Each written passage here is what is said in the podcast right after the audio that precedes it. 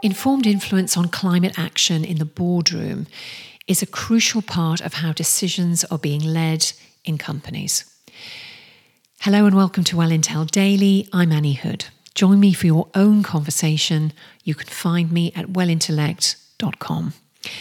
This is the podcast that showcases why well-being culture matters for you and your business.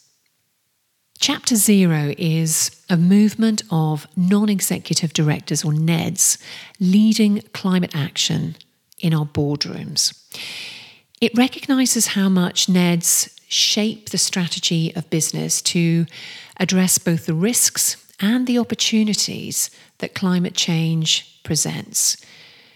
The formation of Chapter Zero is for the support of NEDs, of non executive directors on boards. It is designed for those either just starting to engage with climate change in discussions in their boardrooms, as well as those who are a bit further down the track of experience and knowledge in this area. Alongside Kantar, a global data analytics and consulting group, Chapter Zero have identified four key barriers to the progress of climate action in the boardroom. The first barrier is board expertise.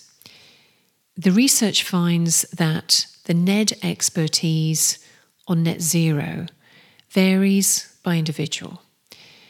The main barrier is either lack of understanding or mixed levels of ability and understanding. Secondly, risks versus opportunity. That tangible progress requires a collective mindset shift in the boardroom.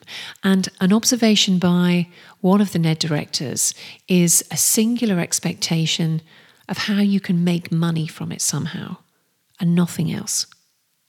Third, reporting standards.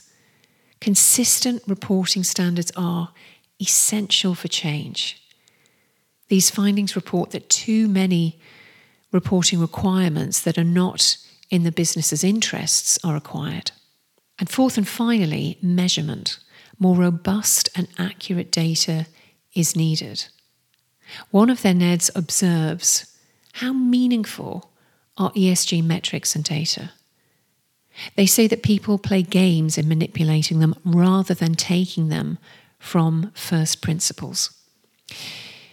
Climate change and net zero is also a part of the well-being conversation. It is hand in glove as a culture with human consciousness, with priorities that preserve and sustain, prevent and protect. Tomorrow, unrelenting belief and persistence works. Bravo to feedback. I'll tell you more tomorrow. Do join me for your own conversation. You can find me at wellintellect.com. In the meantime, please follow, share, subscribe, review, and of course, be well.